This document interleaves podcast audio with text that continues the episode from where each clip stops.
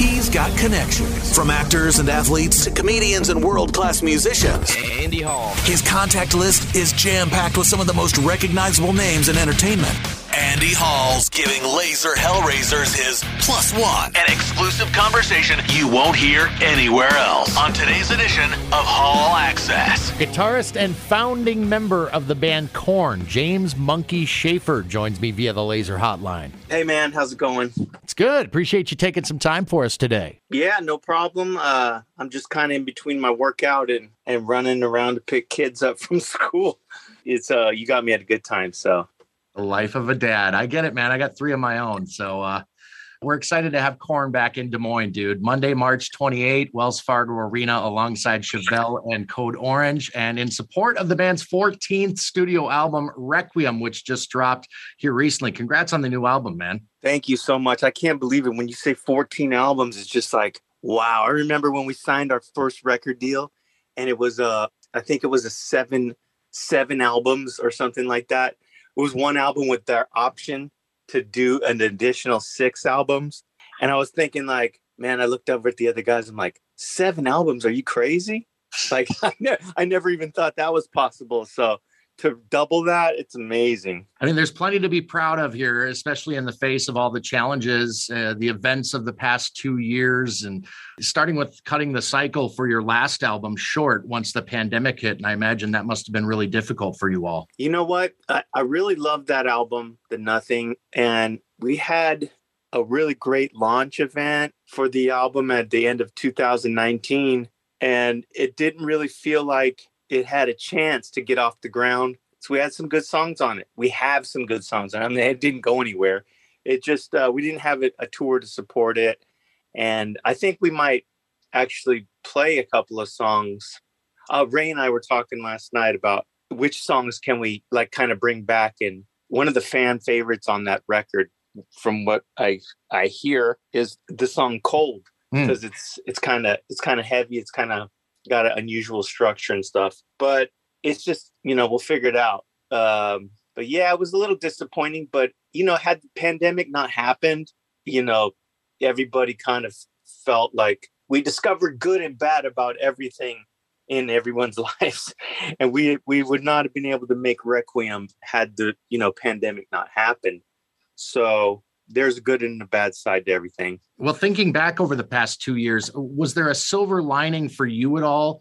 Being a family guy, as we sort of alluded to before. I mean, most artists I've talked to found at least some appreciation for slowing life down a bit and, and focusing on things besides a career. yeah i mean it definitely made me reflect on you know because not having music and not touring has been such a big part of our our lives as musicians as artists it made me kind of feel like okay w- well who would i be without music or you know i just it was a scary kind of a thought because music has kept me alive like not only you know has helped me feed my family but i'm saying like the music eh, there's a healing energy in music for me. It's and i kind of realized it's so much part of my daily life you know like i have to work out every day i have to get some kind of cardio it just it makes me happy it makes music makes me happy. And it, it, it feeds into my daily routine of what is necessary for me to have a life whether it's listening to music in my headphones or mainly it's creating music. So even if i sit there and um, just kind of record riffs and stuff it definitely made me feel like grateful for sure. It made me feel grateful that when we got in the studio when we got together to make the record there was such a sense of like brotherhood and and togetherness and we were just uh happy to be on the other side of that dark coin you know With a first single like Start the Healing and then going up and down the track listing, I kind of get the feeling that there's a therapeutic quality to getting this collection of songs out of you. Is that accurate? it was funny because there was uh it's it's close I, I think once we once we got into it um we started to feel like man this is uh this is helping bridge a gap in our in our soul not Yeah. only in touring and all that but it's like it's feeding us it's feeding our soul and it's uh it's helping us cope with basically all of the, the news reports of the death around the world and i can only speak for myself trying to keep me out of depression um, which I dipped into, and I'm sure a lot of people did. I, from the people I talked to, a lot of people kind of dipped, like on some level, into some sort of not depression, but a depressive state. And that kind of this kind of kept us from me from going like really, really deeply into that. But I feel like it's uh yeah, it was a it was a hard time for me, man. I'm trying to reflect on it a little bit and I'm so grateful those it's behind us. And we we have something great to show for it. And I hope people I hope it translates. I hope it translates to like you said. It was healing for us in the process. And I hope people can kind of hear that and get that from it too. You know, drink from the glass, you know, type yeah. of sharing that uh, experience. And hopefully people will heal from it or find some solitude in putting their headphones on and listening to it and helping them out of a, tough time. Yeah, and you know, I mean, live shows are yet another element, a really important one for for us that aren't up on stage playing the shows. But I mean, just that uh, sense of community again and, and being around other people. That isolation bit really did a number on a lot of people, myself included. I'm, I'm right there with you. So I know what you're saying. We're social creatures. We need each other. And I think um, live shows are, they were a big missing element there for a long time. So I think, you know, more people than not that I've run across are really excited uh, to be able to get out and see a show again. And, and, and Korn is going to get out and do a, a great tour with Chevelle and Code Orange. We're excited to have one here. Yeah, uh, on the 28th of March at the Wells Fargo Arena. Um, I hope everybody that can make it shows up. It's overdue and uh, it's well needed. You're like you said, we, we're we're social creatures.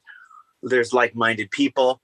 We all enjoy the same music and the same art, and to be in a big room with the like-minded people it, it, just it does something to the uh to the psyche i think of us as creatures of human creatures. When I brought up the 14 albums earlier, and I, I, can't see you, but I can hear your voice and how you reacted to that number.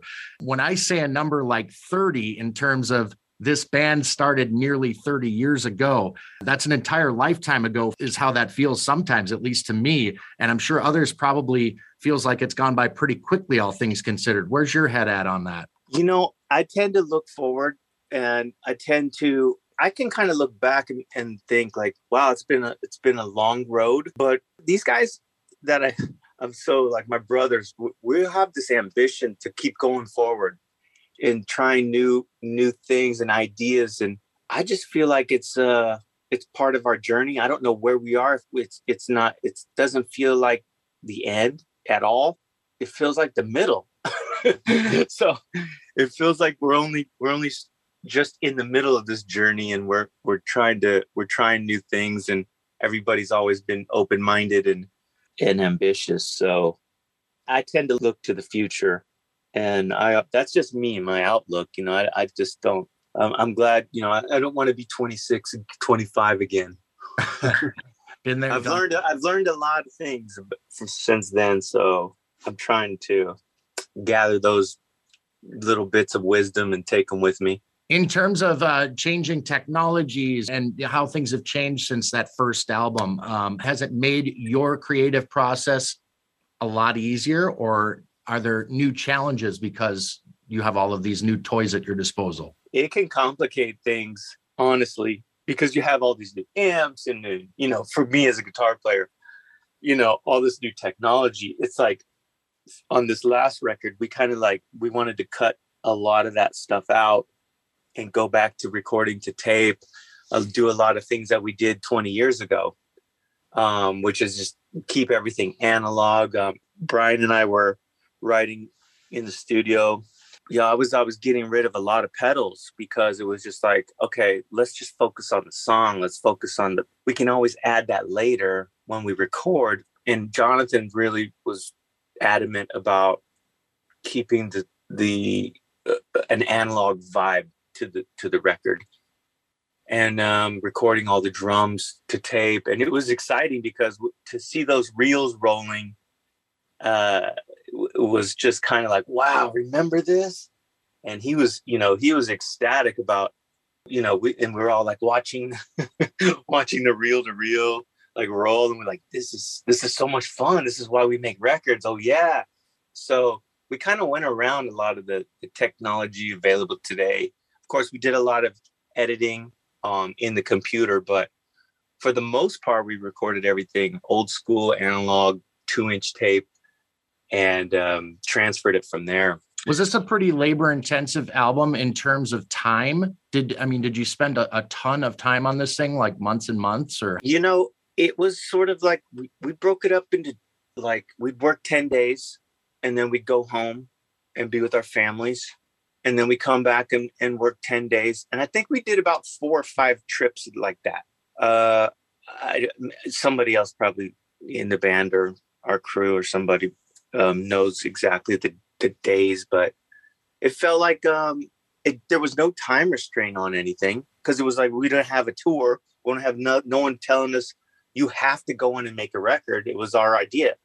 It was our idea to go. Let's get together because uh, basically I'm going crazy, and and I need I need some I need that outlet. I need a creative you know a creative spot to go and hang out with you guys so there was no nobody was saying there's a deadline and so there was a creative freedom that we had time to explore and you know don't try some some more melodic something a little more heavy and expand that that uh realm of what Korn is really. Is that a blessing and a curse though, having all of that time to, I mean, no time restraints or anything? Are you the kind of guy who finds it really hard to, once you've done something and you think it's perfect, you put it down and then you really put it down? Or do you feel the need to go back and, and re-perfect things? This is where we, we lean into each other as a band. We, you know, Jonathan will be like, yeah, it's good.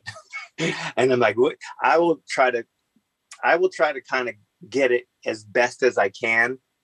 And uh, but having you know Jonathan in the studio or Brian, he's like they're like, no, it's good. It's you know, leave it. It's it's not perfect, but you know, that's the beauty of it. And um, we, we kind of we lean into each other as like we're we're good coaches for one another. You know, we're always encouraging one another to um, don't overthink it. You know, it's great you know everybody else is ready to attack it and and put their thing on it too. So um having chris collier our producer for this record kind of lead us as well.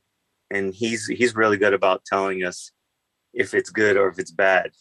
And um he uh he can push things along without us overthinking things. You've seen and been through a lot with this band, and the latest curveball is Fieldy's leave of absence, which of course is still going on.